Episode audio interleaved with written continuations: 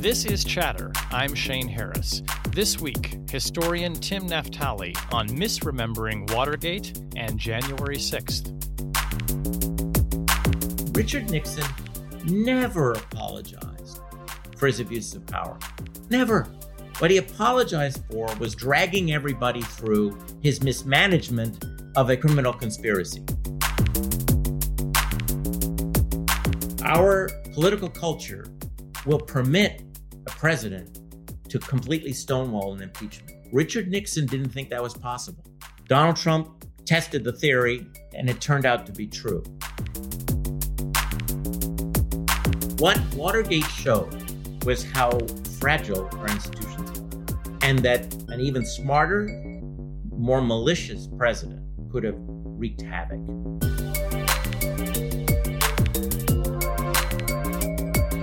Tim Naftali, welcome to Chatter. It is lovely to see you here.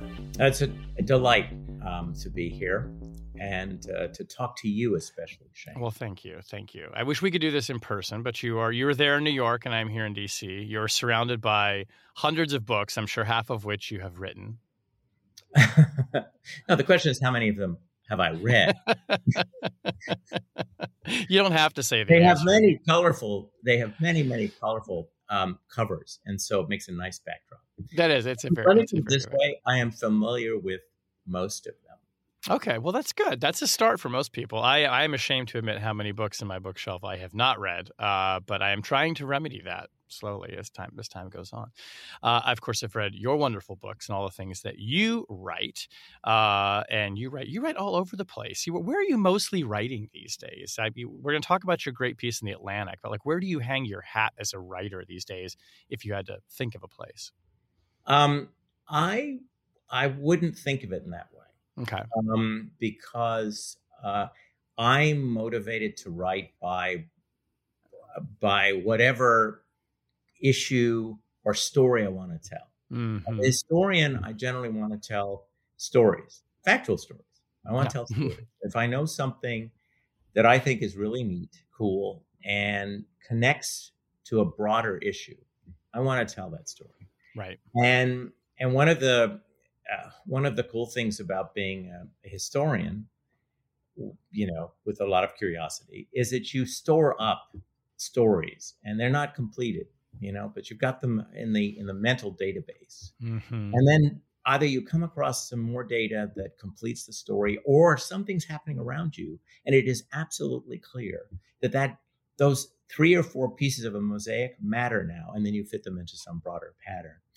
And then there are, are issues that we all have as citizens that you just see something and you want to write about it. So um, i have um, i've never quite understood this term but it, it means a lot uh, to many people so i'll use the word wheelhouse hmm I, I've never been a mechanic in my life. I, I'm not the kind of person who can actually fix anything.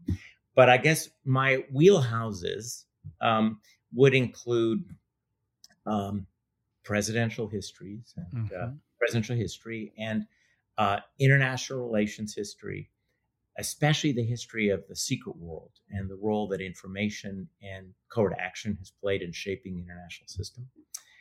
Um, but I've been, I'm also, I also write about, um, you know, domestic matters. Um, you know, when you say presidential history, it's, it, it's not just what the president and the first lady are doing in the White House. It has a lot to do with the nature of the Article Two institution, the executive, and how it fits in with the other two. So, so I find myself writing about a lot of different things um, because I'm moved to do it, and and I I'm lucky, and I, I feel very blessed in this regard that I, I I've managed to create a career for myself where I do have the space to write about practically anything. And it doesn't mean I always have an audience for it, but I, I feel good and complete when I do at least com- uh, finish the idea that I wanted to share. And you've always struck me, you know, we've known each other since I think we must have met in 2004, 2005. Yeah. Well, we well we can talk about that in a second because we we were introduced by John Poindexter, I think, is how the story goes. Um, Yes. But you've always struck me as a historian who also brings a journalist's sense of kind of immediacy and trying to make marshaling history to make the present relevant and to explain why things maybe are unfolding the way they are. I mean, you have a really good sense of timing, uh, and have always enjoyed writing as well in the moment as well as writing retrospectively.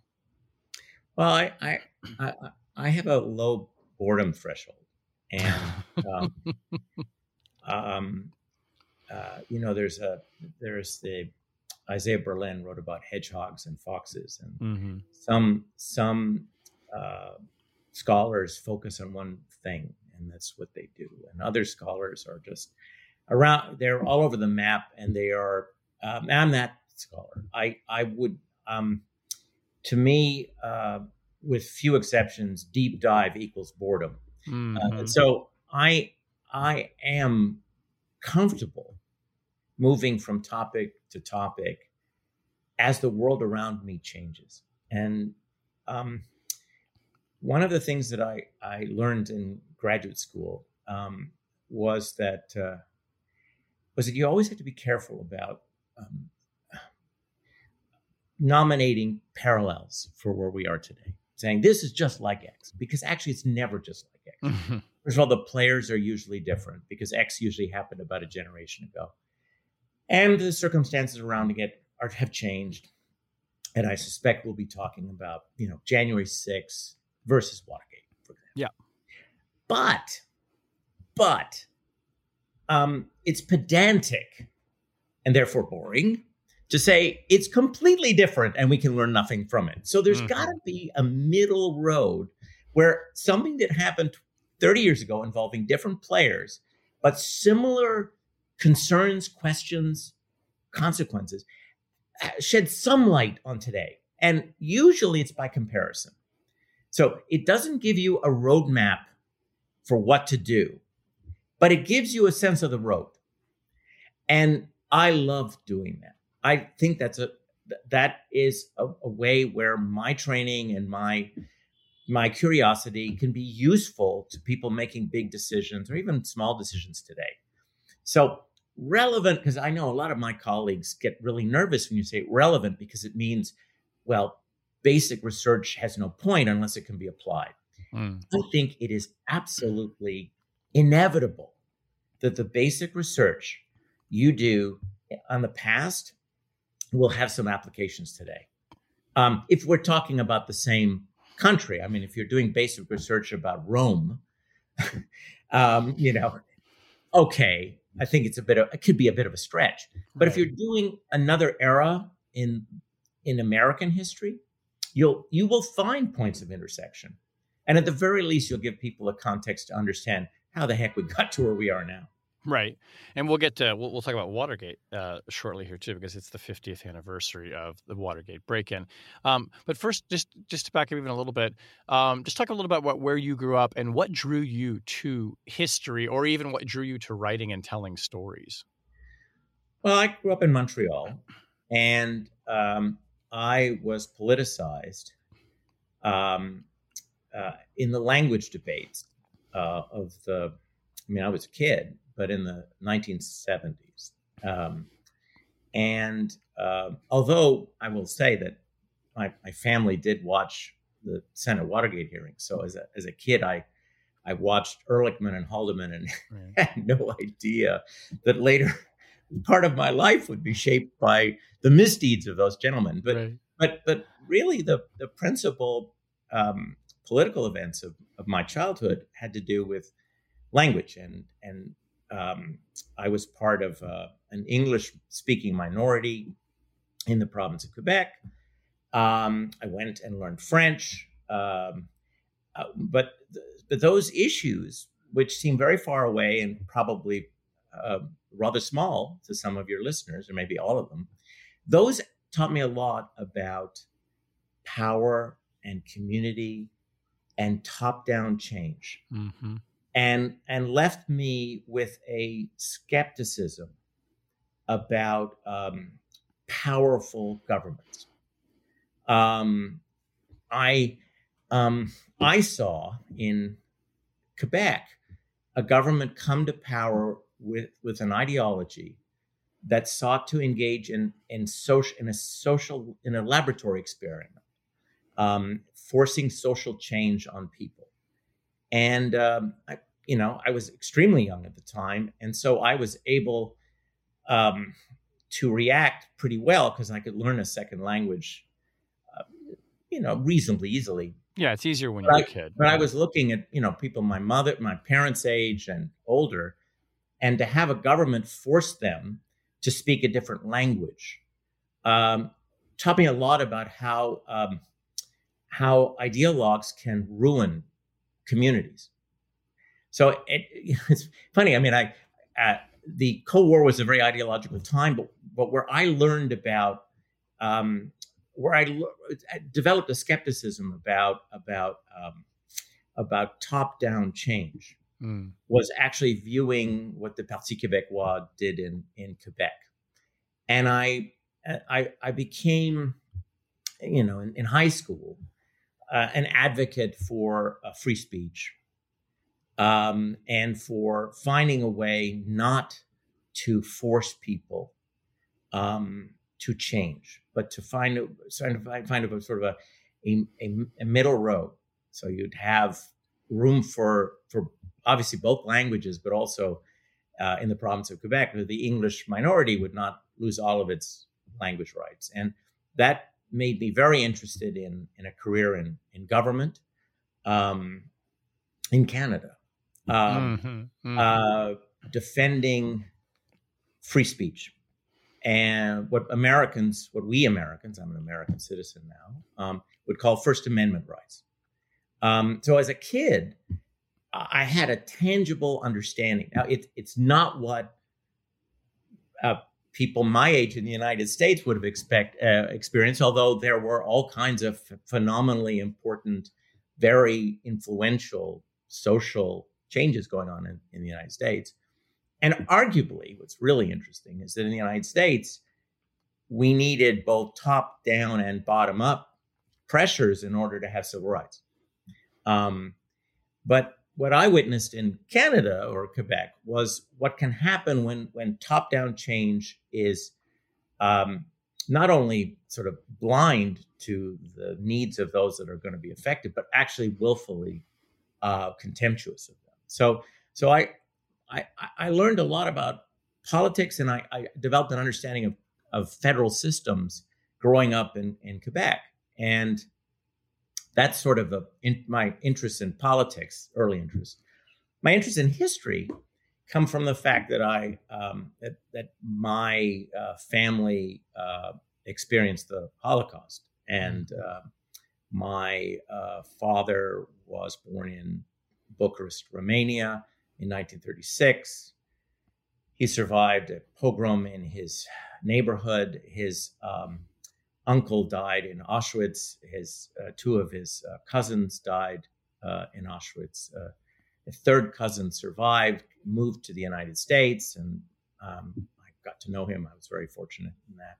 And he was like, since my father was an only child, he was like my father's brother. Mm-hmm. So, um, as a child, uh, I was fascinated by how international events can affect families and personal lives. And one of the one of the ways that I try to connect students to history is I, and also a way for me to be intellectually connected to my students is I ask them about how their personal histories um, have overlapped with world history. And I said, mm. well, what hmm. the first world history event, world historical event you remember? Right.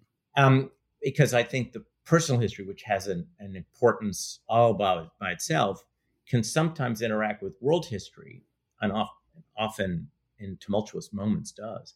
And it's fascinating for individuals to think about that. And and and I learned the importance of history by listening to my um, grandfather, uh, who immigrated to Canada after World War II, talk to me about the old country. And and there was with him a process. It took it took decades for him to really want to talk to me about um, the war. Um, I was um, I was and still am a big television watcher, though now I watch things that stream. Sure. But when I was a kid, uh, I was shaped by two television programs in a big way.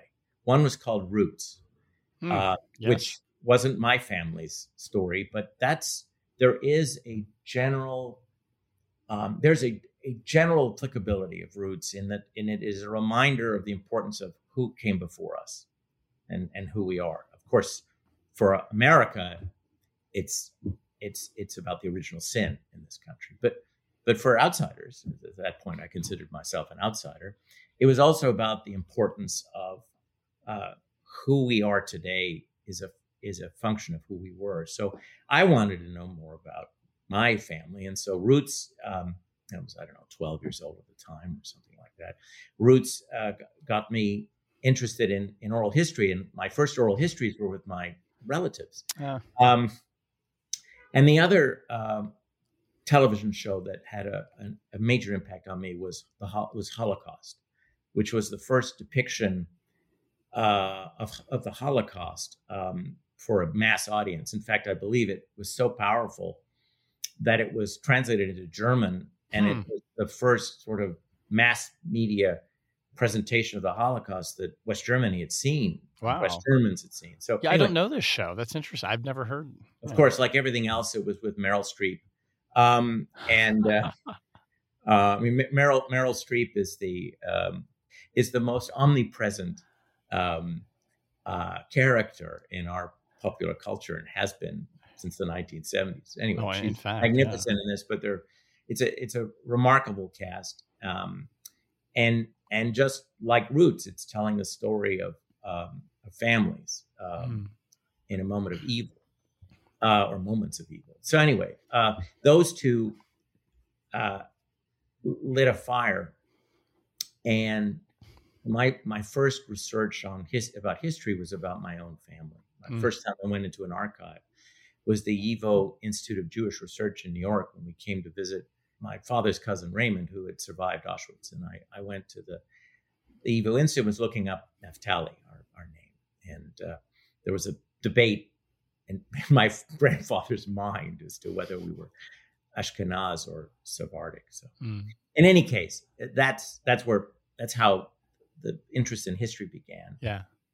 And combining the two, the interest in politics and the interest in history, has kept me interested in everything ever since.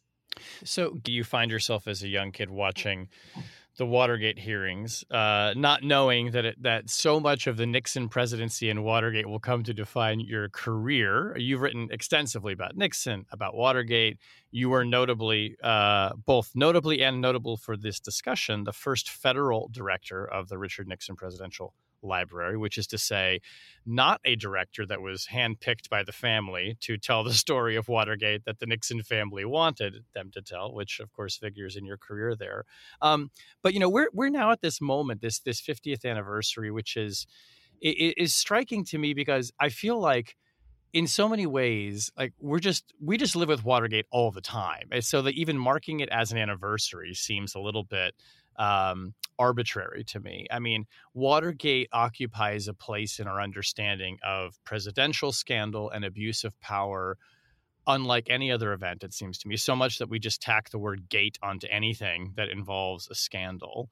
Um, so why why do you think? And I'm sure you've thought of this before, even the anniversary. Why does Watergate hold such a singular place in our imagination about how we think about, you know, presidents abusing power? Uh, and and and the kind of you know the top down abuse uh, that we've seen before Watergate and after. Why does this one like occupy our attention the way that it does? I think it's because a president was forced from office. Mm.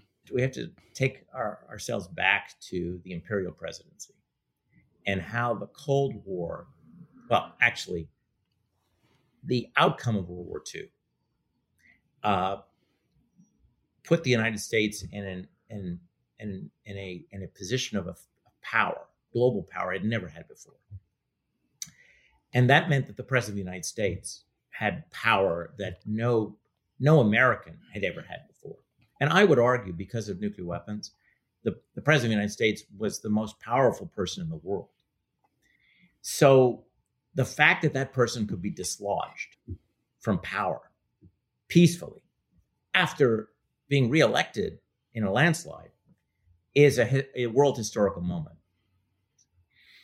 The, the fact that Watergate was the was the proximal cause, and I hope we'll talk about a little bit about why you know Nixon leaves office. But the, yeah. the most famous the cause is Watergate.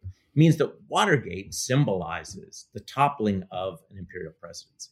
It's a big, huge deal.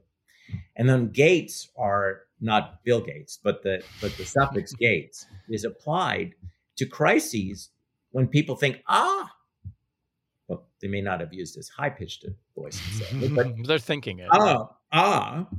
um, although I would prefer to say, ah, um, th- this is going to be as significant right. as Watergate, and that right. and that Outcome, and, yeah. and, and part of it, you know, let's just well, let's be candid here. I mean, I think I'm candid, but let's be really candid, Shane. Sometimes people get lazy, right? And so no. they- No, no, honestly. Uh, and for the, uh, Yeah. the your viewer, your listeners can't see our expressions, but yes. um, the, the fact of the matter is, it's a little bit of lazy thinking, right? yeah. yeah. That this is going to be the next gate. When in fact, Right. once again, you got to look at the details and circumstances of why it was that something that we now know as Watergate could have toppled a popular, though not loved, which is important, a Mhm. popular American commander in chief. And that's what that that's why it, it re- re- recurs. Now, that said, although there was all kinds of interest in 2012 during the 40th anniversary of Watergate, because this is not my first anniversary rodeo. Um, um, it wasn't like it is now. uh-huh. Let's remember who the president of the United States in 2012 was Barack Obama. Right.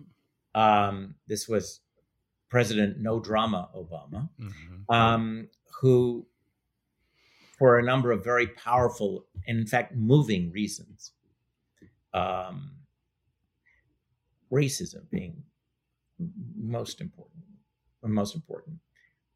Not only was he going to be, um, not only was he going to be uh, completely honest, at, at- which appears to be his personality, but he knew he had to run an absolutely squeaky clean administration because there were people who hated him anyway, Right.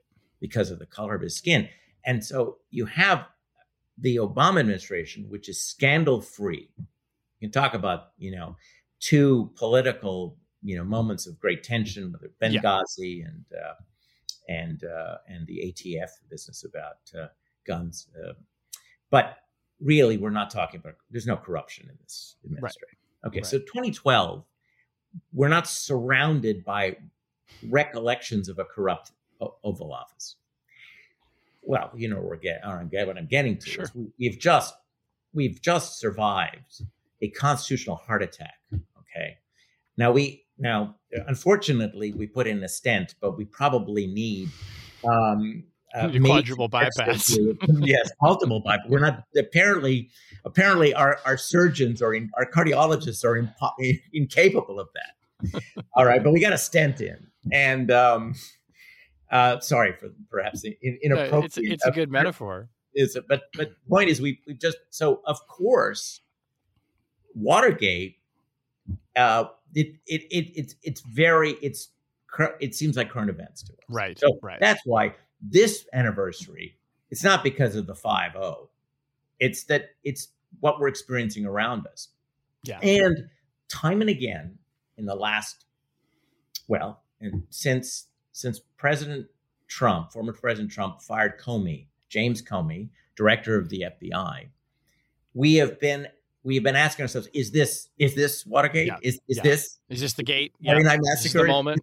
And, and believe me, I participated in, well, I, I was being asked these questions. And so, what time and again, our political class um, and our, you know, and fellow members of the media, and we're asking them, hey, oh my God. And then they would go, and this, what playbook do I use to try to Right. figure this out? Right. So I think it's it's in our consciousness uh, in a way that it wasn't for the 30, 40th anniversary, let alone the 30th anniversary. I think when I think back on Watergate too, and I, am not uh, by any means like you are an historian of it. I mean, I only know what I've what I've read and what I've kind of thought about, and inevitably been comparing to current events. One of the things that strikes me about it is that we tend to remember Watergate. It seems to me as this kind of this one event of the break-in at the Democratic National Committee headquarters in the Watergate building. And there were all of these other scandals attaching to Nixon uh, some of them flowing from that, some of them not, then in some ways were even more scandalous. I mean, you know, the, the, the breaking into Daniel Ellsberg's psychiatrist's office, uh, you know, uh, political campaign uh, shenanigans, uh, donations. But we kind of like all just like when we step back, we think of it as the break-in, as like there's the break-in, and then Nixon is forced from office. But it's it's really more complicated than that, isn't it? It's more complicated, and yet, and I would argue it's also uh, a lot simpler to understand mm. because in many ways uh, the Watergate break-in is such a con- the whole story is so convoluted. Yeah, it really so is. Let's let's let's just get get down to the the essentials here. When you have an imperial presidency, uh, you have to hope that your const- our constitution is strong enough to prevent abuses of power. Mm-hmm. Um, historically, um, uh, human beings have not done well when they've been too powerful. Um, and and we are pretty we're we're quite lucky that in the in the Cold War we didn't have that many, by the way, that many examples of abusive presidential behavior.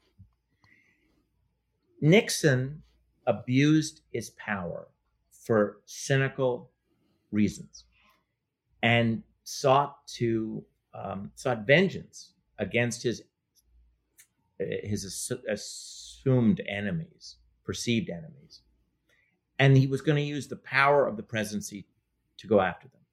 That philosophy is dangerous mm-hmm. in in a in a in a constitutional republic.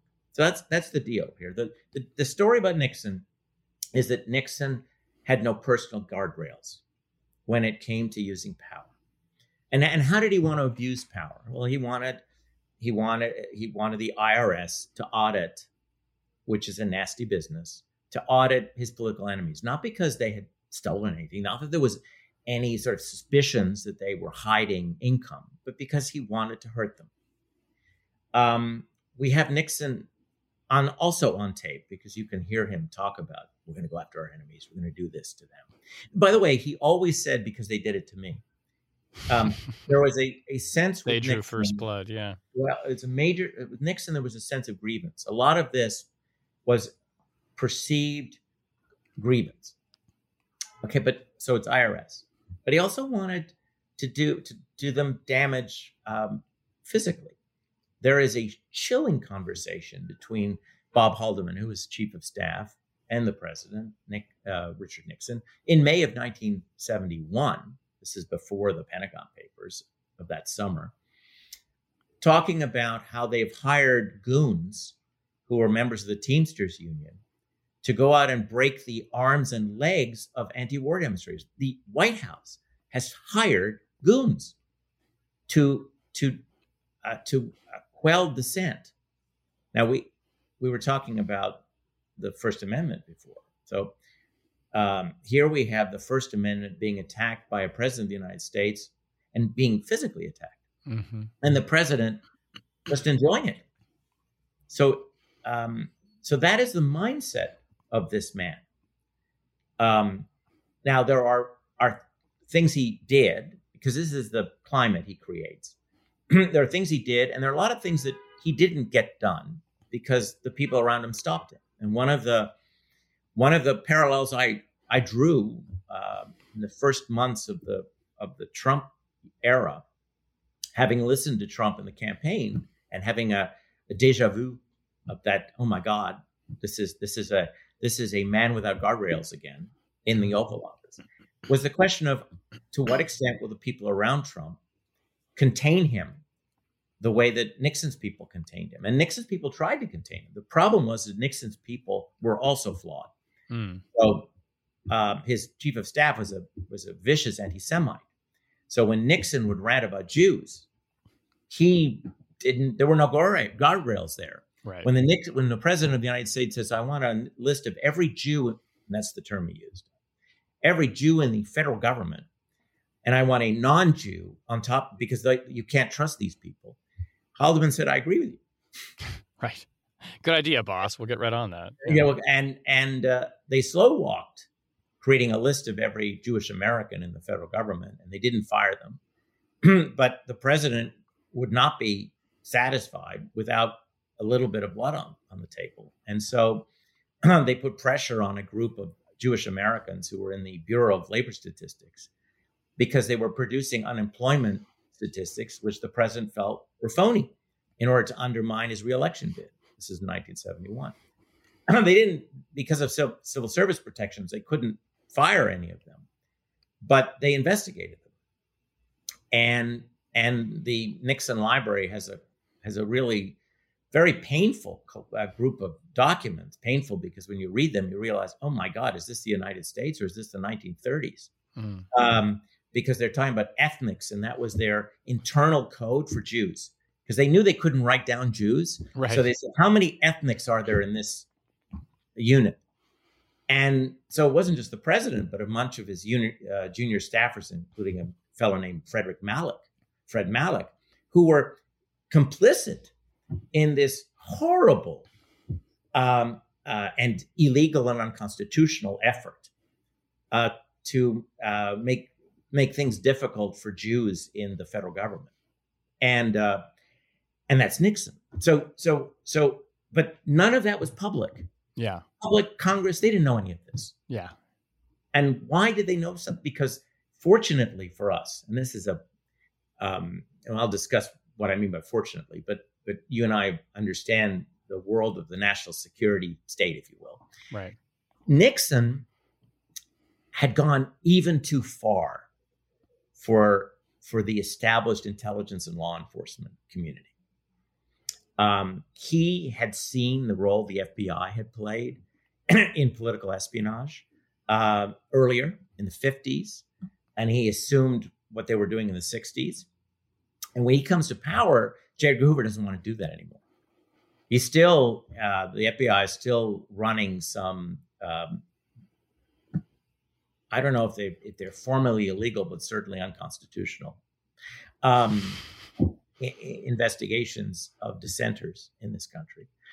but but J. Edgar Hoover doesn't want to play the games. He doesn't want to uh, do the black bag jobs, in other words, breaking and entering, um, um, that the FBI used to do, and the wiretapping. I don't want to do that either. Right. Um, and then the CIA, which used to run operations, we know this from investigations done after Watergate, they used to run their own operations on U.S. soil against American journalists to, to find leakers. There's Operation Mockingbird, for example. And then 1963, John F. Kennedy, about whom I'm writing currently, John F. Kennedy um, had the CIA uh, wiretap two journalists uh, because of some some leaks that uh, or apparent leaks that appeared in the press. It's amazing. So, so the and the and the CIA doesn't have the right to do this no. under the National Security Act. So these were illegal, but they were permitted by the president because at that time, if the president used the term national security, they could, in a sense, overcome the Constitution. Your constitutional rights as an American could actually be superseded, believe it or not, in that era by a president who was waving the flag of national security. So that was the the world that Nixon grew up in. Now, what he did was he took it to a level that John F. Kennedy didn't take it. Again, not that John F. Kennedy was blameless, but what Nixon did was he doubled down. And and that's extremely dangerous. Right. Now, fortunately for the country, uh, the FBI and the CIA they, they, they they would only go so far for him. I say fortunately because a lot of what I just explained to you, we didn't know at the time. Journalists didn't know at the time. Right. This was this was stuff that came out after he was afterwards, and, and it came up because of the scandal of Nixon. Right. So it meant that that our FBI and the CIA could engage in unconstitutional behavior in the United States without the press and Congress knowing. But uh, because they were good at it, and quote unquote, in other words, they were professional. I'm not saying this is good for the country. It's not at all good for the country. It's not at all good for the Constitution. But they were professional. Nixon, however, wanted to go further than that, and so he set up, or had set up, um, these um, unorthodox um, uh, intelligence organizations in the White House, hiring retirees. And it's those groups that got him into trouble. If it weren't for those groups, we might never have heard about the abuses of power that I, have just uh, discussed. Yeah, that's the plumbers, right? These are the people who become the, the ones who do yeah. the break-in. It's the it's it's it's the they be, they started as plumbers and then they become the the creep. They come the committee reelects espionage group. One of the great unfortunate acronyms in presidential yeah. history: the committee to yeah. reelect the president. so if, if, let's go into it. Let's do a little little bit of let's go into the weeds for a moment. Yeah. But it there I think it it matters. One of the one of the ways that intelligence services uh, um, protect secrets and operations is by compartmentalizing information and knowledge. They also uh, try to uh, avoid individuals being involved in too many operations because if that individual becomes insecure, starts working for a foreign government, for example, you're not just revealing what he or she knows, but about a current operation, but the ones that they worked on before. What the Nixon White House did was that they connected two conspiracies. They connected the plumbers. These are the people that tried to find dirt on Daniel Ellsberg. They're the ones who broke into Daniel Ellsberg. He's he's the one. He's the whistleblower who released the Pentagon Papers in 1971. Mm-hmm. They broke into his psychiatrist's office because the CIA. They went to the CIA first. They wanted the CIA to come up with a psychological profile of of Ellsberg that they could leak to the press because they wanted to undermine him. He was a he, he was becoming he was lionized in the press, I think for good reason, as a whistleblower. So they wanted to destroy him. And the CIA said uh, they did something for him for, for the White House. He said, We're not really supposed to do this on on on American citizens. but here it is, and it and it wasn't what they wanted. They wanted they wanted dirt on his sexual life and what have you. Okay. Right. So you have the plumbers, and they are uh, fortunately for the for the world, they are um, uh, they're the gang that can't shoot straight. They are they are not professional. They screw up the break-in. Um, they left the door. I interviewed one of the members of the team for the Nixon Library. Um, they had they had gone in uh, uh, in that era. UPS didn't exist, but they had gone in as a delivery service and had delivered a package to the psychiatrist. Mm-hmm. And in leaving, they left the the door unlocked to the to the the this is in Beverly Hills and apparently there was an alleyway, okay? Yeah. The idea that someone wouldn't notice the door at the end of the day that the door was unlocked and lock it, I don't know, that never seemed to dawn on them this would happen. So what what happens that night? They come back. They open they turn the door to turn the, the knob and it's locked. Wow. Mm-hmm. So instead of saying, okay, or, you know, finding a locksmith, I mean, one of their paid locksmith, they decide to break in. Now, the whole point of this operation was to have a, it was a black bag job. This was a uh, covert entry and, and, and exit. No one was supposed to know they'd gone inside. Uh, but these brilliant people broke the door. So immediately, you know, it was going to be a crime scene, right? Right. So they break in and then they don't find what they're looking for. And then they said, oh my goodness, well, this is going to be investigated by the um, Beverly Hills Police Department. We got to make it look like um, a junkie came in here looking for prescription drugs. so they go in and they break open, they break break open the uh, medicine cabinet. Not a bad cover, yeah. and and then they and then they, they put drugs all over. This is how they describe it to me. Right. He described it to me. You know, drugs all over the place, and they exit. Well, so they don't find anything and they make a crime scene and they report this back to Washington. And uh, the president's um, chief domestic aide, a guy named John Ehrlichman, who should never have been in charge of this in the first place, says, "Well, wait a moment. This is not what I or I didn't instruct them to do this. This is supposed to be covert. Do they understand what covert means?" So we have Nixon talking to Ehrlichman a few days later. And Nixon knows that there's a covert operation against a US citizen. But like most of the time in the Cold War, the imperial president doesn't want to know the details. They want to be able to deny it. It's called plausible deniability.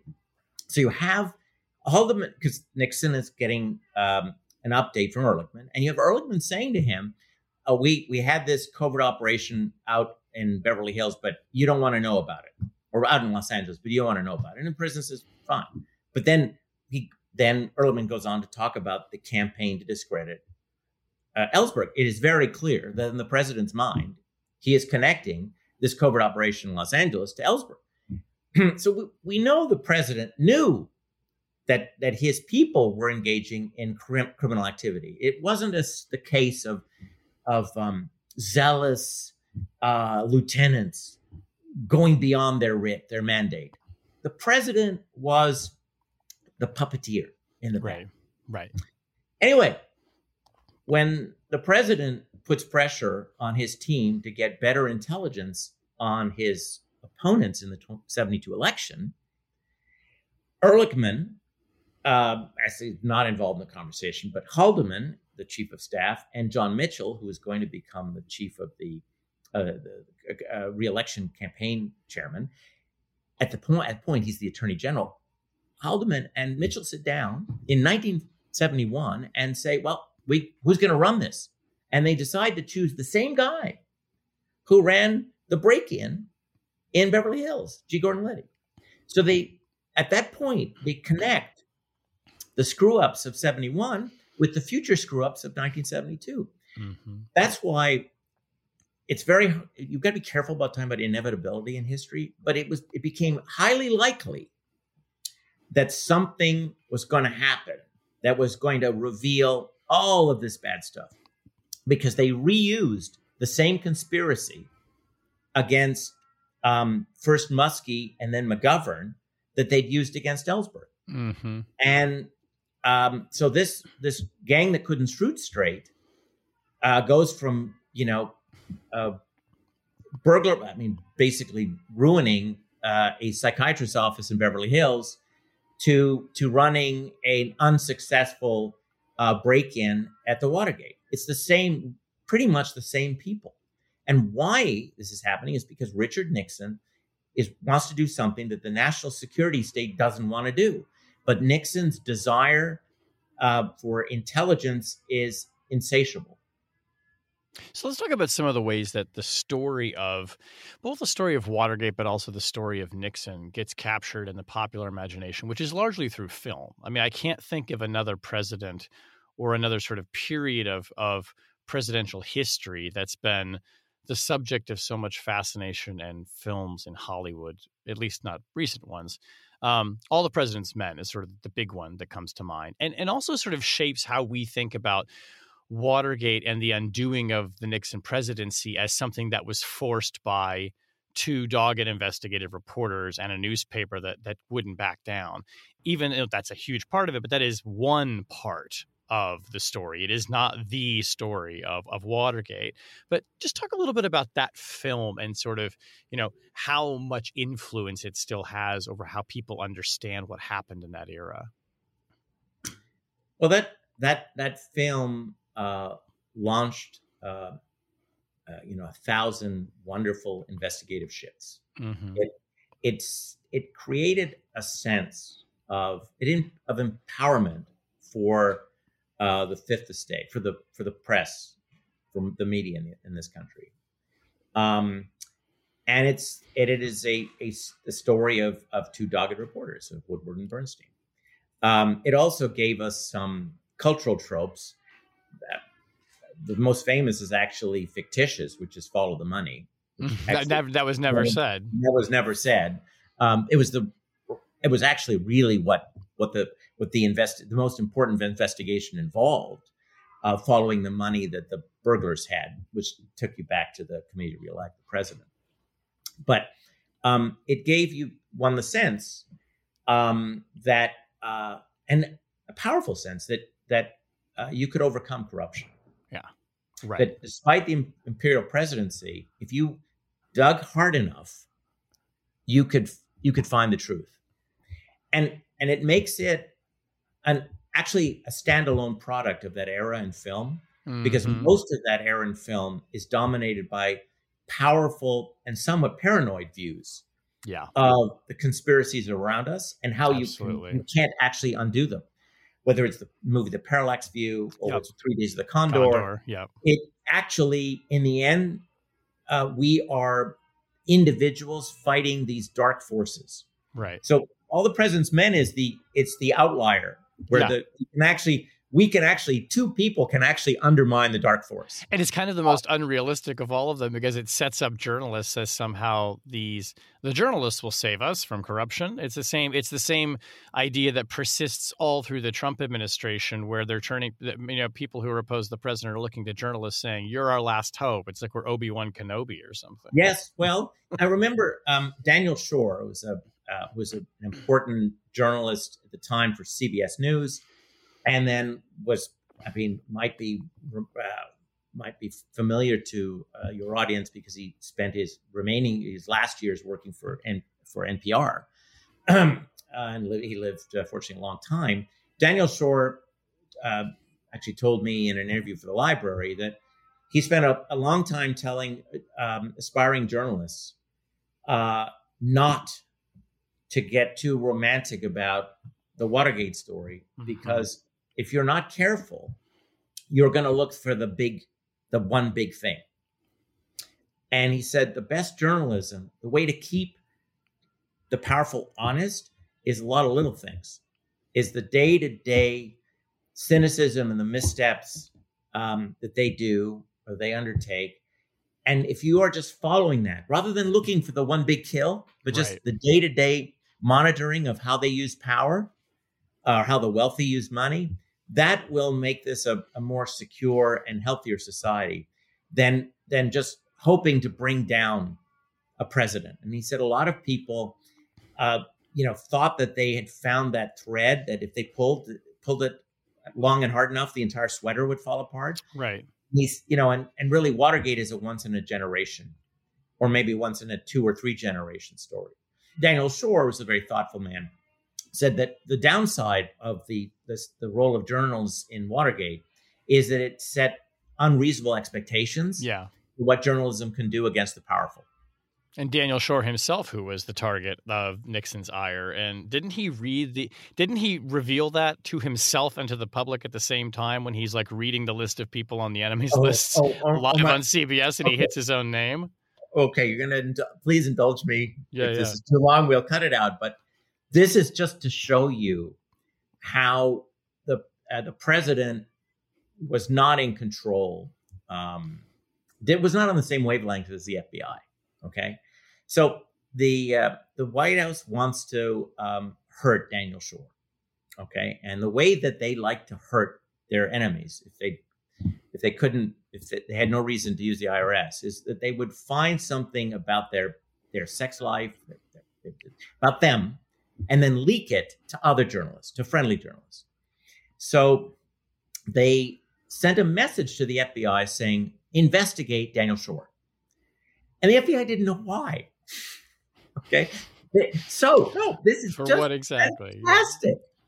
So the FBI thought, well, the White House must want to hire him for a job. that Daniel Schorr for a job. So they took this as if this was a background security investigation, which, by the way, meant that they called up friends of Daniel Schorr. Your Amazing. friend is being considered for a position of trust in the US government. Could you tell us, you know, this and that? Well, the idea that Daniel Schorr would be considered for a position of trust in the Nixon administration was crazy. Amazing. And this got back to Daniel Schorr. All right. So Schorr finds out the FBI is asking questions of his friends about him. And so Daniel Schorr asks the White House.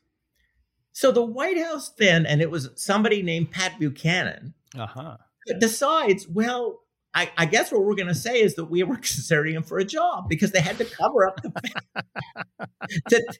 so, so then the White House announces that they asked the FBI to look into Daniel Schorr because they were going to hire him for a job, which of course is hilarious. So this is an example that you know uh, the the FBI at the, the FBI was not on the same wavelength, fortunately, as the Nixon White House. And the Nixon White House was was not terribly, thank thank goodness, terribly professional in the way in which it abused power. I'm saying this, and now I'm going from a, a jocular tone to a really serious one. Mm. What Watergate showed was how fragile our institutions are, and that an even smarter, more malicious president um, and a more a malicious FBI and a malicious CIA could have wreaked havoc, given the dark side of Richard Nixon. Fortunately, um, he's going to get caught. Right. But what if we had a president who was even more Machiavellian than Nixon, even smarter than Nixon, and was surrounded by aides who were better at these games than although all that president's men. In that era, uh, there would have would have I mean Americans would have suffered. And yeah. and the takeaway from Watergate for for many people, I don't think is correct, which is that the system worked. I think huh. the takeaway from Watergate is how how accident and unforced errors and luck played a role, and dogged investigations played a role in bringing down a president. The system, if if Nixon had not been taping himself with a voice with a sound activated system, as opposed to Kennedy and Johnson, who had buttons, they pressed yeah. buttons. They had their secretaries start the taping system. Nixon had a sound activated system. If he had not had a sound activated system, I think he would have finished his second term. Wow. Because when John Dean um, gives that powerful testimony. Uh, if you look back at you know at the at the at the response the, of the American people, yes, Nixon lost support, but a lot of people felt that it was uh, he said he said that and and that they were likely going to um, believe the president over this disgruntled former lieutenant. Yeah, the tapes that demonstrated that John Dean was telling the truth, but absent those tapes, uh, the president, the president's residual um, respect and authority in the country would have would have gotten him through that. So I, th- I think it's the it's the tapes, and then the fact that Nixon, unlike Trump, was an institutionalist, even yeah. though he subverted institutions for his own political gain, he still believed in them, and he wanted to be viewed as a constitutionalist. Trump, Donald Trump, never cared about institutions. He I'd be surprised if he ever bothered to read the Constitution. And and as for presidential norms, he thought them a joke. He thought them a sign of weakness. Um, I mean, how many times did Donald Trump ever refer to a president other than himself? Richard Nixon had this sort of dark, secretive side, which led him to do things that were unconstitutional. He knew were wrong, but he also could be shamed. He could be shamed when people saw the difference between the secret Nixon and the real Nixon. Donald Trump could not be shamed in those terms. Right. So what we had in the Trump era was someone retest the institutions in a way that it had not happened since Watergate. So again, uh, the Watergate story is important, I think, not so much by the convoluted, because of the convoluted way that Richard Nixon ends up losing his job. It's by the extent to which the institutions uh, were were really not up to the task uh, of removing a president unless the president made unforced errors. And that that makes me want to ask you to. So, given that it's the tapes coming out, really, that I mean, the tapes coming out is ultimately the thing that does Nixon in, right? I mean, and that is the result of a Supreme Court decision that the tapes must be released, and the tapes prove that he's been lying. Um, can you imagine Nixon being driven from office absent the reporting of Woodward and Bernstein in the Washington Post? I mean, is that an essential ingredient, or would this have probably come about anyway? And I ask that question not to, to minimize the, the quality and the importance of the reporting, but so much of how we remember Watergate is driven by that specific narrative of one thing leading to the other. And it's it is more complicated than that. Well, uh, Woodward and Bernstein uh, certainly put pressure on the political class uh, to take the break-in seriously. Yeah. Um, and and I would say that their greatest contribution was they laid the foundation for the Senate Watergate hearings, Mm. uh, especially what they discovered about um, the Dirty Tricks campaign. Now they their reporting exaggerated the extent of it, but not the importance of it. I think, and um, they're having discovered the story, some of the story of Donald Segretti, um, and the Nixon attempt, Nixon um, White House's attempt to mess with our democracy, uh, I think had a chilling effect on members of Congress. And I think that leads to the Senate Watergate investigation. And the Senate Mhm. Watergate investigation lays the ground for Dean's testimony, but also for the revelation of the tapes.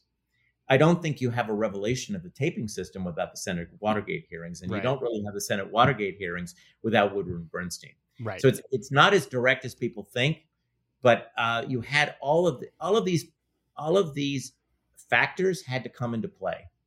Uh, absent one of them, the story is different. yeah. And there's one other piece that's forgotten, but is worth re- remembering.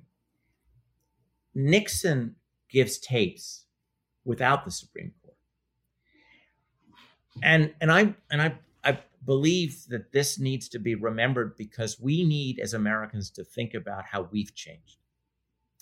In 1973, when Richard Nixon fires Archibald Cox, who's the special prosecutor, it sets it it creates a firestorm uh, of of, res, of opposition, and the firestorm of opposition is not partisan; it's bipartisan revulsion. The idea that a president of the United States can stop an independent investigation of his own misconduct. Mhm. Republicans as well as Democrats uh, agitate for an impeachment inquiry. Republicans weren't saying that Nixon had to be impeached, but Republicans supported an inquiry. They did not react by saying witch hunt. Right. Now, perhaps if Trump had fired Mueller, we might have seen a similar moment. And I would argue that that that some of Trump's um, more thoughtful advisors were looking to Watergate and were saying, let's not do what Nixon did. But what happens is Nixon in 73 fires Cox over an issue of whether to share eight tapes. There's such a firestorm of opposition that Nixon fears he's going to be impeached. And he decides to do two things one, to hire another special prosecutor, and two, to hand over to the grand jury the very tapes that he'd fired Archibald Cox over. Um, that's Richard Nixon. One of those tapes was the cancer on the presidency conversation with John Dean, which proved that John Dean was telling the truth. Nixon gave that to the investigators. And it is that tape that we know from interviews later that Judge Sirica listened to. He was the judge overseeing the grand jury. Listening to that tape, he concluded Nixon was was guilty of conspiracy Mm. and would have to leave office. It's that tape that the new special prosecutor, a man named Leon Jaworski, listened to and realized, oh my God, the president of the United States has to leave office. hmm Nixon is the one who gave the evidence to the investigators that led them to believe he had to leave office. Now, what they understood was that the American political class would not necessarily have him leave office over the cancer on the presidency conversation. But it's that conversation that is handed over to the House Judiciary Committee. And it's the conversations in that packet of conversations, plus what Nixon would reveal himself in early 74, that lays the foundation for the House Judiciary Committee's decision to impeach Nixon in a bipartisan with bipartisan majorities. This happens before the um, Supreme Court um, tapes are released. The, the, the tapes that the Supreme Court demands Nixon release, they're not out before the impeachment votes. So Nixon is impeached on material he gives Right. the investigators. Now, in Trump world, they decide, I think the president decided to give nothing. And they tested the proposition that you could survive an impeachment if you gave nothing because Nixon gave them the noose. Right. And it turns out that our political culture will permit a president to completely stonewall an impeachment. Richard Nixon didn't think that was possible. Right. Donald Trump tested the theory and it turned out to be true. So what's that's why I'm I think that the Watergate period is is very useful, unfortunately, for showing the weaknesses in our system. Nixon actually helped his own impeachment. And we just witnessed what happens when a president decides not to play ball. Um, uh, he comes out, well, he doesn't have to resign. And there are other movies, I think, too, that even, and that's it's such an important part of the Watergate story that so often gets obscured when we tell it largely as a story of, you know, the fourth estate forcing someone from office. And we forget, too, the bipartisan uh, uh, will that was in play here. I mean, Elizabeth Drew, in her great book, Washington Journal, captures a lot of that and how uh, it was bipartisan. But I think about movies like Oliver Stone's Nixon or Frost Nixon. Uh, or even The Final Days, which was this great TV movie with Lane Smith as Richard Nixon, which is really about Watergate, but from his perspective. You know, we kind of tell it as this story now and understand it as a story of this, you know, deeply flawed man who was haunted by his own demons and his own insecurities and his own lust for power. But ultimately, it does come through in some of these other tellings more subtly, just as you're saying it. That this was somebody who did fundamentally, at the end of the day, believe in institutions, even as he was seeking to corrupt them, and did you know that that that kind of that that that level of I don't know if you want to call it healthy respect for them, uh, which is something that clearly Donald Trump does not have, is kind of the ultimate guardrail in some ways that keeps the system from going completely over the cliff. Uh, yeah, I, I well, I mean, I, I, I believe, and it's perhaps because I've just listened to too many Nixon tapes and I've, I've read too many documents, but I, I think the depravity of the President Nixon's view of power uh, is something that is insurmountable. But I do, I do understand what people, by his most thoughtful advisors, people like Leonard Garment, who was a counselor to the president, see something Shakespearean in in Nixon. I, mm-hmm. I understand why they see that. I it, it's just hard to get past right. the meanness. I mean, you know, in the summer of 1972, Nixon talked with his chief of staff about arresting Vietnam veterans who were against the war on trumped up charges so that he could have a massive um, amnesty because uh, he wanted to find a way to pardon the burglars and he knew that if he pardoned the burglars, there'd be, you know, political firestorm, political opposition. So he thought, well, you know what I'm going to do? I'm going to pardon people on both sides.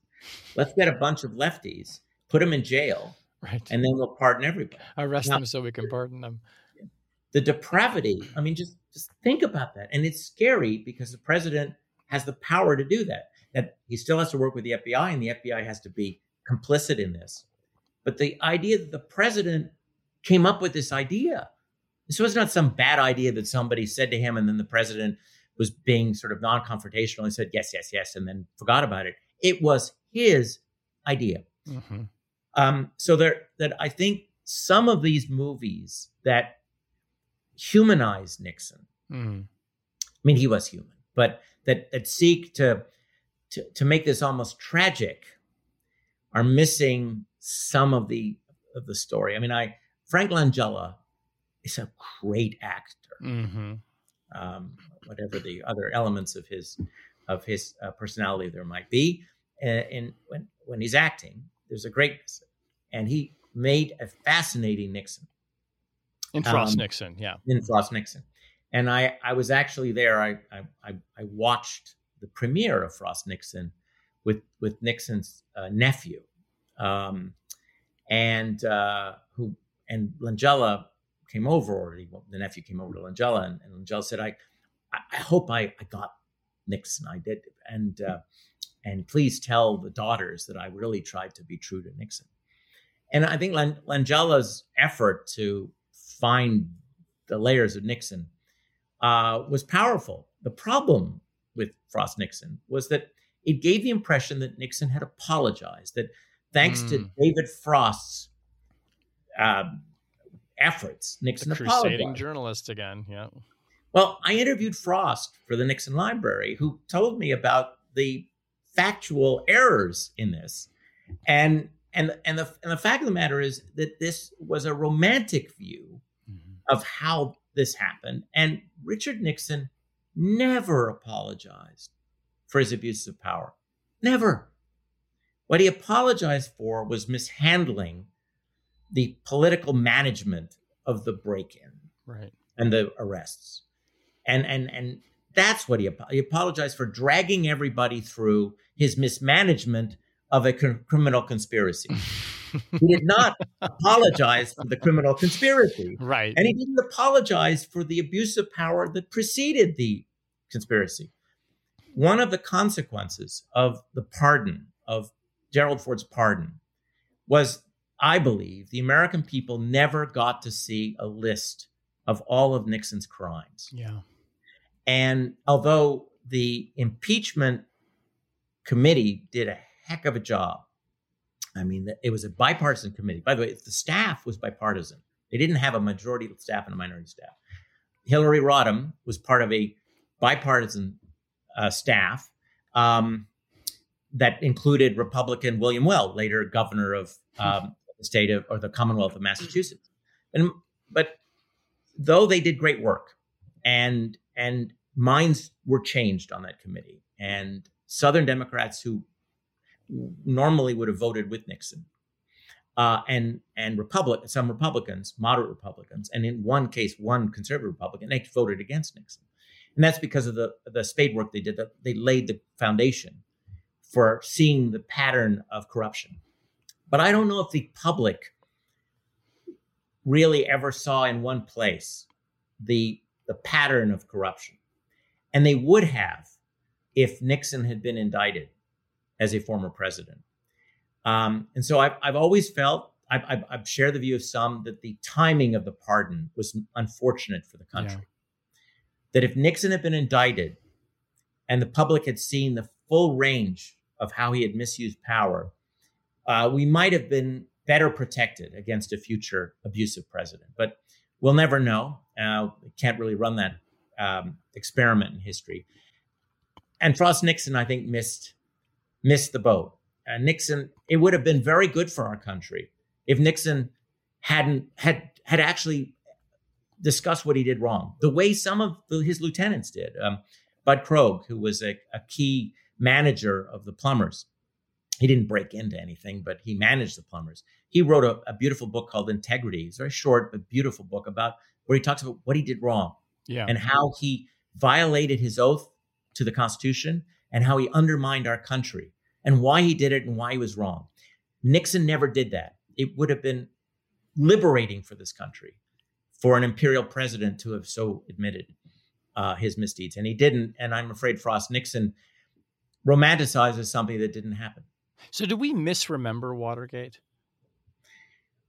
Uh, well, if we if we remember it as as a moment when the system worked, we're misremembering it. Yeah. Um, uh, if we remember it only as a moment uh, when the fourth estate, I said fifth before, I should fourth, the fourth when the fourth estate um, uh, brought down a criminal president, we're misremembering it. Fourth estate is very important to the to the to the sequence of events, but it didn't do it by itself.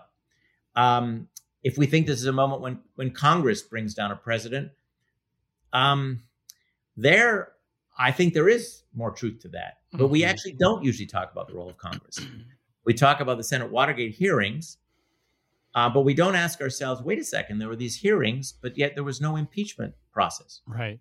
The the leaders of the Democratic Party did not want an impeachment process against Nixon. They there were Democrats who wanted to impeach Nixon. They were quite vocal about it. Um, but in the summer of 73, despite the Senate Watergate hearings, the leaders, including Teddy Kennedy, they didn't want to impeach Nixon.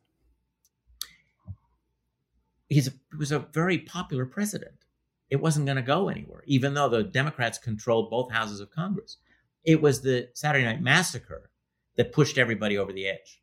So, so if we see this as as the story of Congress bringing down a president, it's a little more complicated than that. Yeah. So I think the nuances in the story um, are important to understanding why our institutions are fragile. That's the takeaway I wish people would have, which is that we have a wonderful constitution, but it was designed in an era when there weren't any political parties, when the president did not have allies in Congress that were devoted to him as the leader of a party as opposed to head of state. And I think they took a, a, a too romantic view of, um, of, of possible tyrants. They they set up a system uh, so that no one um, uh, body, no one organization, whether well, no one branch would be too powerful. But but in giving, for example, the president pardon power, they hadn't thought about the possibility that the, the president would pardon people who were involved in a criminal conspiracy, which allowed him to abuse power. So there were there are uh, these gray areas and some flaws in our constitution that mean that we're not as protected as we ought to be from an imperial president. That's what I think Watergate should have shown us. But I'm not sure everybody got that lesson.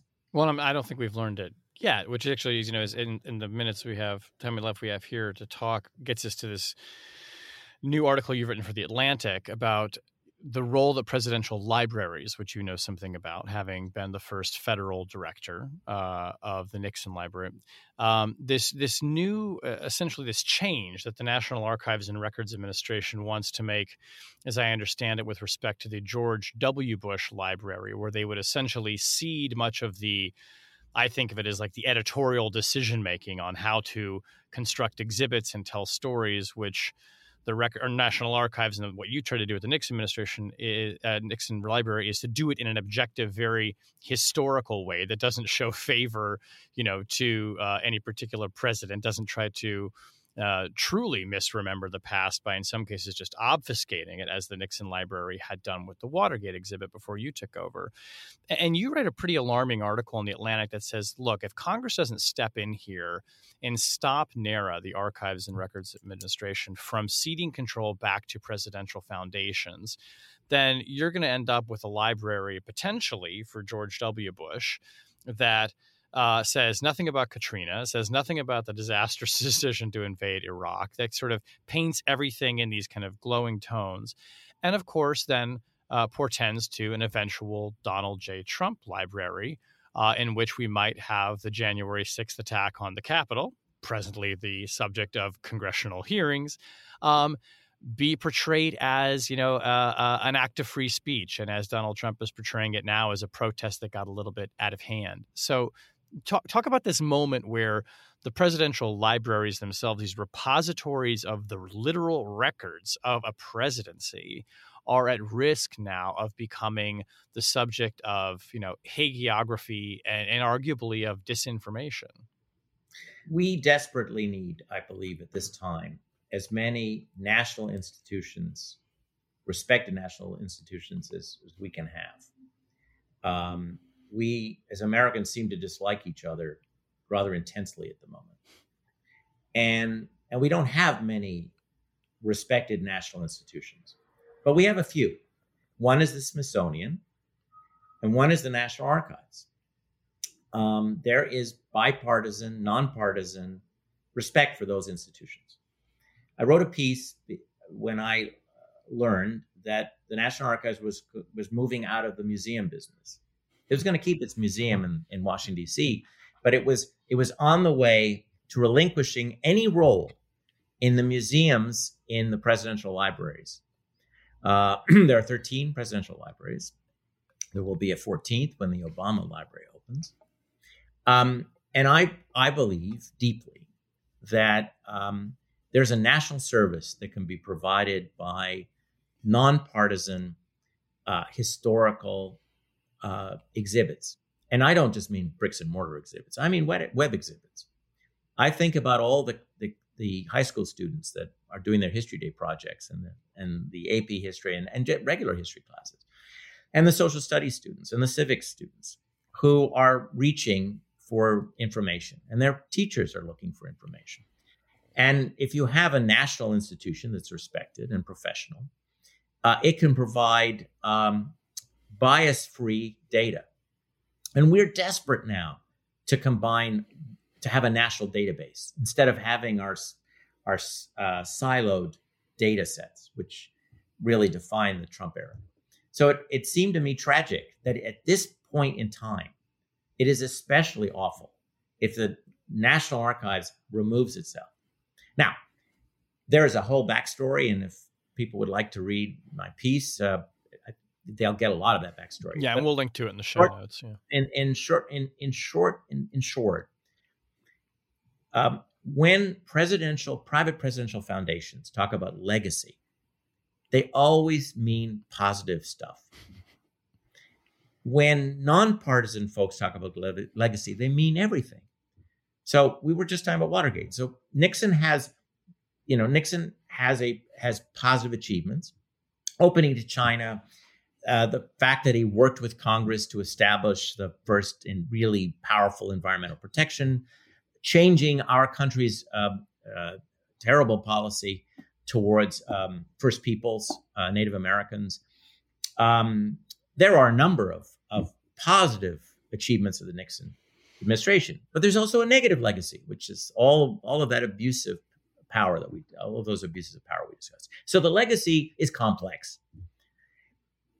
Presidential foundations don't want it to be complex. They want it simple and they want it as positive as possible. The National Archives, when it oversees a museum, has a veto power over what's in the exhibits.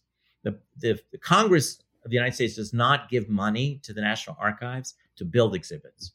So those exhibits, with few few exceptions, are built and paid for by the foundations. But the but the federal government is there as a critic and editor.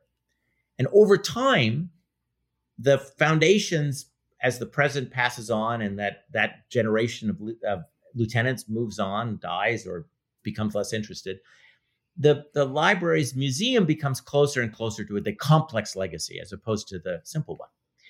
That process happens not because presidential families are all that keen to see it happen, but because you have the federal government consistently and professionals on the ground consistently pushing in that direction. But it means you have to expend energy. And it means you have to be willing to push back against powerful presidential families. Not everybody wants to do that. And, and I think the National Archives got tired of it. And I think they shouldn't be tired of it because that's part of their job.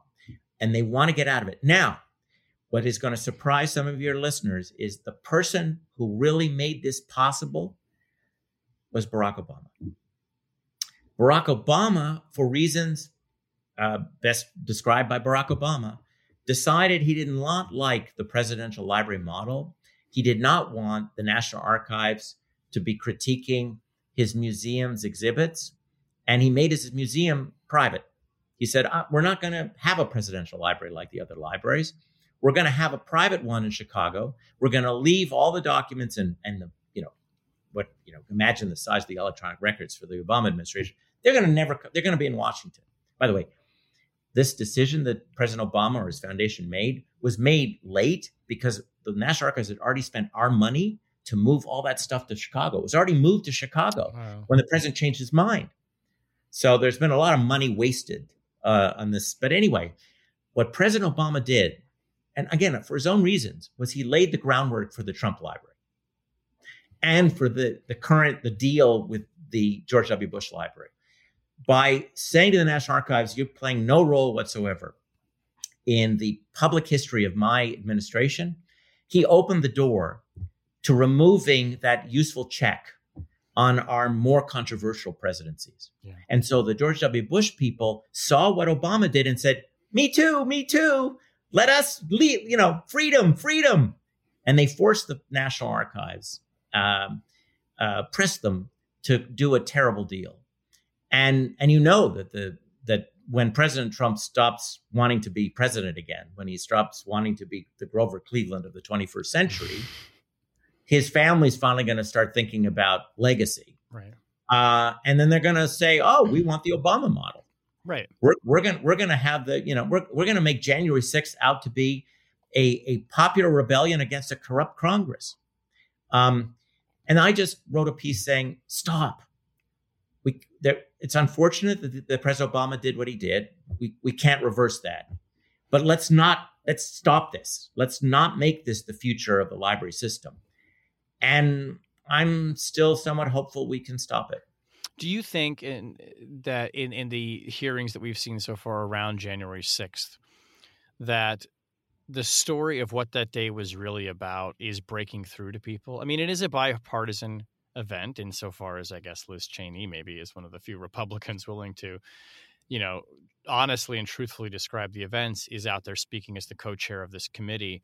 But do we have an opportunity here, the way we did with Watergate, to sort of to break through to people in an apolitical way and say we need to talk openly and honestly about a president who abused his authorities? It's going to be very hard for me to talk about this without um, tearing up a little bit, mm.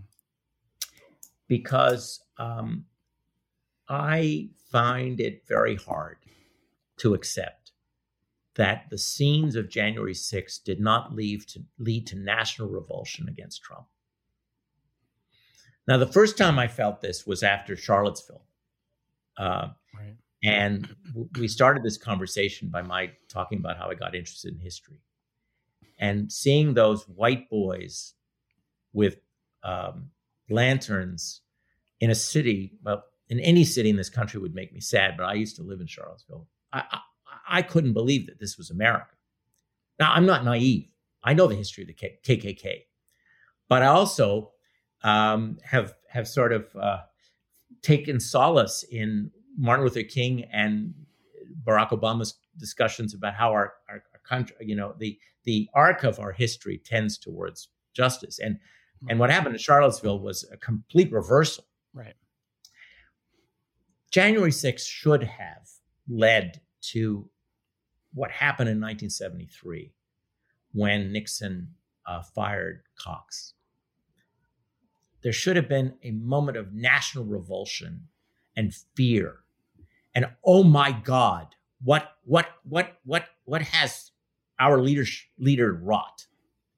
And it should have led to a consensus, a bipartisan consensus, as was the case in late 73 and 74, that this man needed to be investigated. And that consensus lasted three days, maybe four days. Right. Now, part of what happens in 73 is it happens outside of Washington. It's the American people are reacting. There was revulsion outside of Washington, but it was not as deep and as widespread, more importantly, as we needed as, uh, we needed as a country to, to be in a healthier state now. I don't know what has happened to us that January 6th didn't make us all sick to our stomach. Every American, every citizen of this country should have been so angry at those, that mob, for messing with what generations of Americans have worked so hard to put together. Yeah. And one would be naive to say that there was a national revulsion.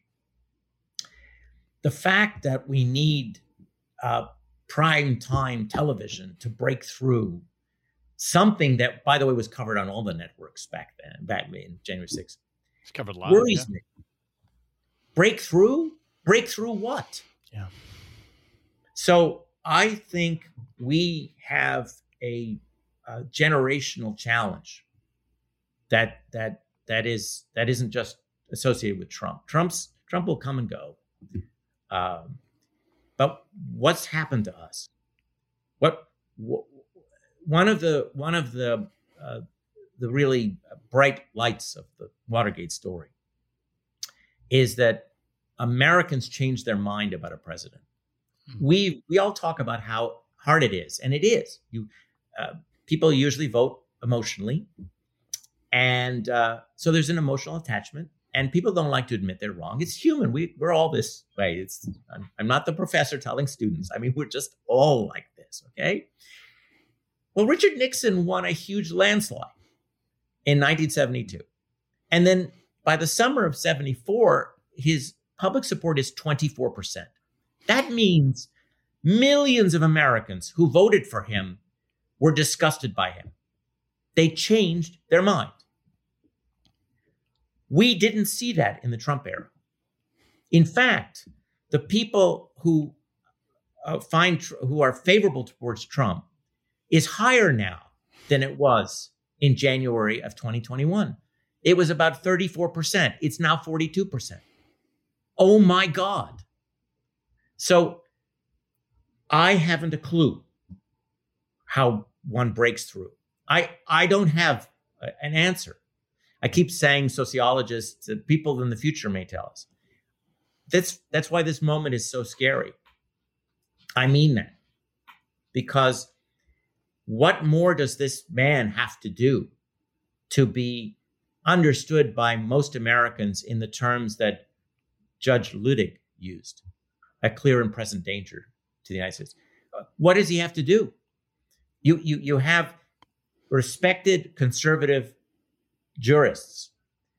You, you have respected conservatives, let alone liberals and moderates and progressives, all recognizing that this man's rhetoric is designed to incite people to violence and to undermine any political outcome other than Trump wins or Trump allies win.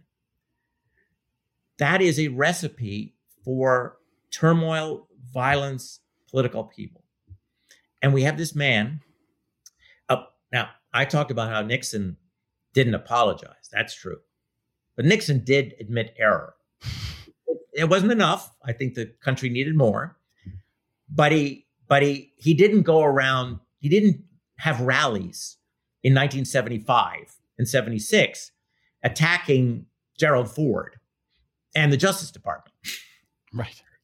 Um, and we have this man not only attacking the Democrats, which, you know, Republicans do that. Democrats do the same against Republicans. He's attacking Mike Pence.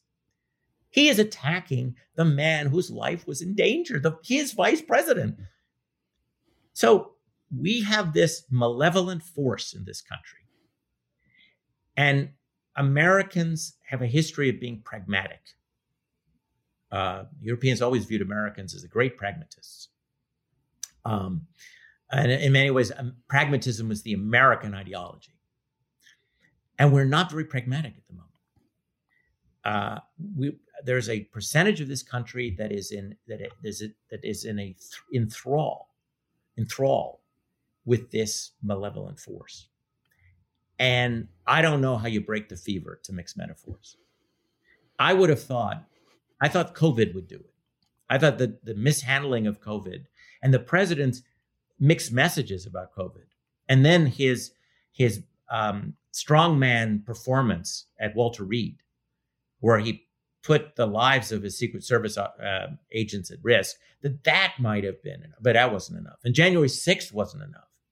I don't know what enough would be. Right. But there's something going on in our civil society which is very troubling. And I think it's not ahistorical. I think one has to go back to the 19th century and the and the and the way we we dealt with each other in the 1850s to find a, a similar dysfunction in our polity.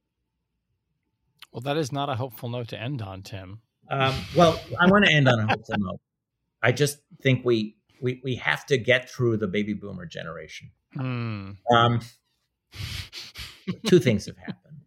One is the unresolved um, political civil war over Vietnam. Um, and the other is uh, the unresolved consequences of the of globalization and free trade in the 90s. And I say this as uh, as someone who who thought free trade was in the interests of of countries. I still believe it is, but it has a consequence, and we have not dealt with it as a people. You you have to move. You have to be willing to move. When when free trade was presented to the American people um, in the '90s, uh, and early 2000s, people were not saying, but you can't stay in upstate New York, or you, you can't really stay in, in Appalachia. You're going to have to move. Um, there'll be jobs for you, but you, you can't stay. Well, turns out, and it shouldn't be surprising because it's also true in Europe. I mean, it's true around the world. People don't like to move. They want to.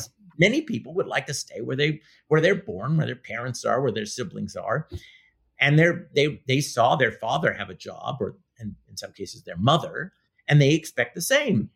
Well, the shift in the world economy in the 90s has made that a much more difficult proposition. And that has deepened the long-standing tensions between the between rural America and urban America, because it's rural America that has largely been affected by this, because there are still jobs in cities. And and we just we haven't worked through this. My optimism comes from the fact that um, younger the younger my students um, are more flexible than their parents and their grandparents. And we may see that they're more willing to be mobile. And we may see that technology will allow them to do work without moving. As the Zoom era, the Zoomers learned in the pandemic, you don't have to move to do work. In fact, a lot of companies are now trying to figure out how much in office work, how much office work do we need to have? Right. So it is possible that a the acculturation of the of the younger generation, the the upcoming generation, plus technology, will uh, help bring uh, help uh, dissolve some of these barriers that make us intransigently um, um, angry in this country. Yeah. I I think see that as our hope. Um, but it but it means we have to figure out how to get through the next 15 years. Um, and and I, you know, I, I think Americans find solutions. And my, my study of this country, I mean, primarily I study the modern era. I don't study the 1850s. I know something about it because, you know, I I studied American history, but but I've studied basically the modern era, and I see us finding workthroughs and workarounds. I mean, who imagined that the US would innovate as it did in the 30s uh, with regard to the Depression? Who would have imagined the US would have innovated with regard to, to building the largest military the US had ever had in the 1940s? Keep in mind, the United States had, a t- compared to other great powers, had a tiny army. It had a major navy, but it had a tiny army. It built what it needed to build in the 1940s. Who could have imagined that a country that largely tried to stay away from other people's problems would create this diplomatic power and capability in the 40s and 50s? Um, and then who would have imagined that Americans who didn't like to travel much would, would decide to go abroad in the Peace Corps and share the benefits of, uh, of, of American education and technology? So, no, you wouldn't have imagined that, but it happened. Um, so the, the, the innate pragmatism of Americans and this this youthful promise is I think going to allow us to start liking each other more. It's just the next the next couple of uh, the next few presidential cycles are going to be hard and and I'm a historian. I'm really much better looking in the rearview mirror than looking ahead, so yeah. I'm not going to make any predictions. Well, our very last question on this show, the tradition always is that I reach into the chatter box which you oh. see right here, and I pull out a previously written question at random.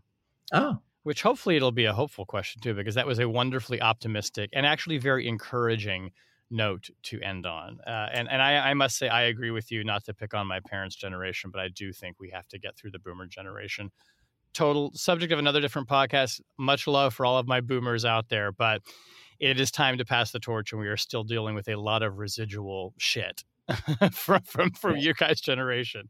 Um, so the question for you here is: Ah, this is a very good one for you, particularly as an historian and an historian of the national security state. Name one dead political or national security related leader from any era that we could really use right now. If you could reanimate the corpse of a former leader and bring him or her back. Um, Franklin Roosevelt was wonderful. He was a, oh my God. How lucky was this country to have this self confident magician and uh, master of improvisation at the helm during the Great Depression? But I don't think Franklin Roosevelt would be as effective now. I think there's so much cultural dislike of patricians that I'm not mm-hmm. sure his his tone would be as effective. Right.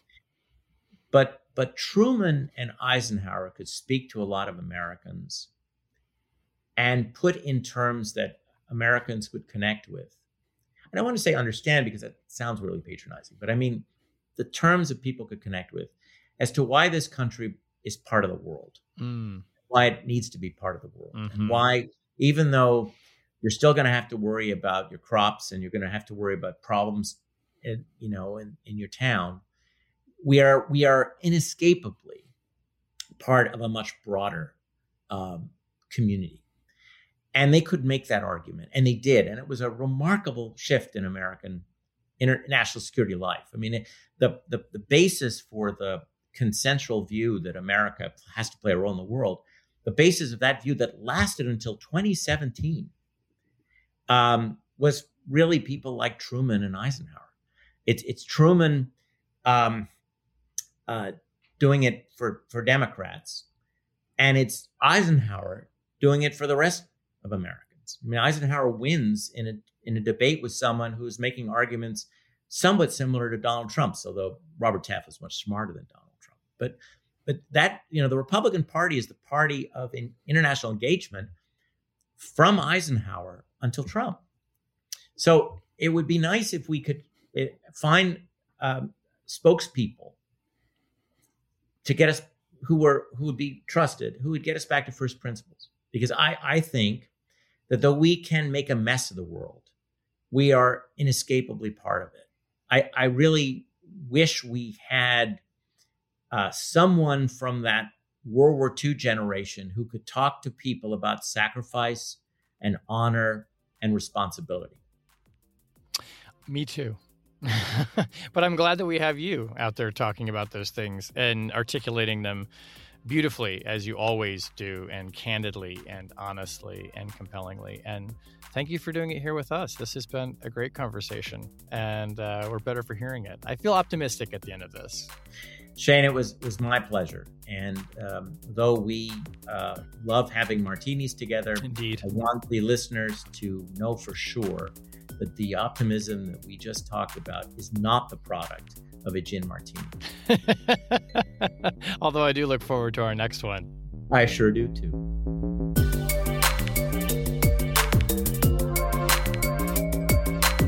That was Chatter, a production of Lawfare and Goat Rodeo. Please subscribe to the podcast and find us on Twitter at That Was Chatter.